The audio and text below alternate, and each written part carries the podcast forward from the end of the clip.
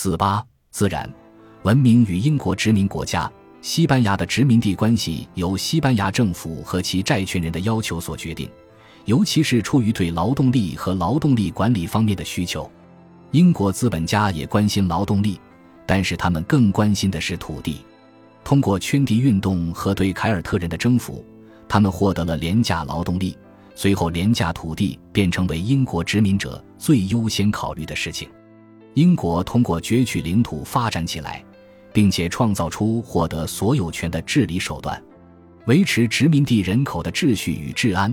获得权力与财产，对英国殖民扩张至关重要。许多在英格兰本土发展起来的社会管理技巧，在英格兰最早的主要殖民地前哨爱尔兰得以实践和完善。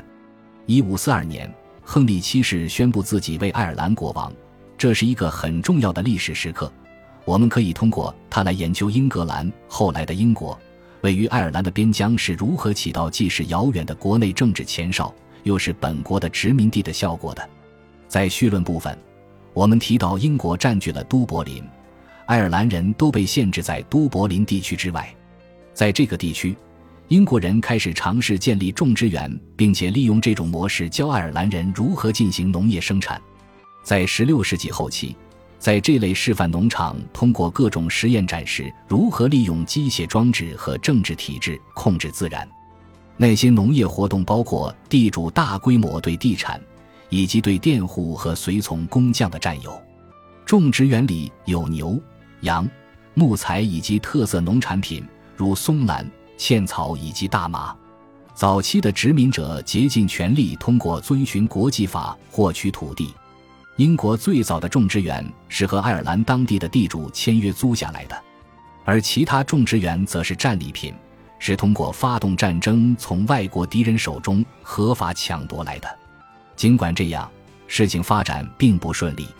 英国的商业农耕体制与爱尔兰小规模的乡村食物供给制度产生了冲突。在爱尔兰食物供给制度中，社会关系不太受贵族控制，而是靠家庭维系，财产在继承者之间分配，而不是遵循长子继承制。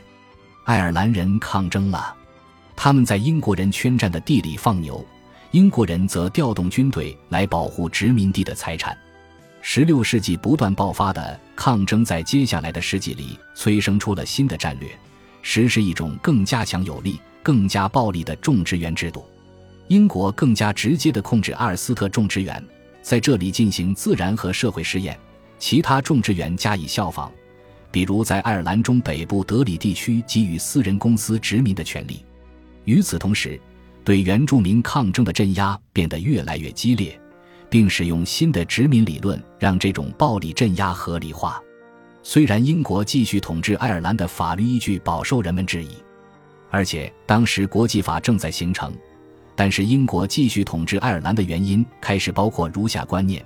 陛下出于良知，使用所有合法公正的方式，使他的臣民从野蛮走向文明。因为现在一半的土地确实是荒废的，原因是其所居之地连一半的价值也未能实现，但当成租人移居其间。同时，倘若该地充分放牧与施肥，五百英亩土地的价值将超过现在的五千英亩。以上观点是殖民地律师呈送给索尔兹伯里伯爵的，其含义是将这些生产性资产留在无法有效使用的人手中，就构成了社会犯罪。爱尔兰的荒凉景象证明他们不能有效利用土地，而这又恰好证明了他们蒙昧无知。自然对边疆的无情推进及秩序和经济新模式彼此相互制约和相互作用，通过最为人崇拜的英国英雄。弗朗西斯·德雷克手中的利剑和自由主义理论最知名的布道者约翰·洛克手中的笔，这一殖民过程从爱尔兰扩展到了新世界。本集播放完毕，感谢您的收听，喜欢请订阅加关注，主页有更多精彩内容。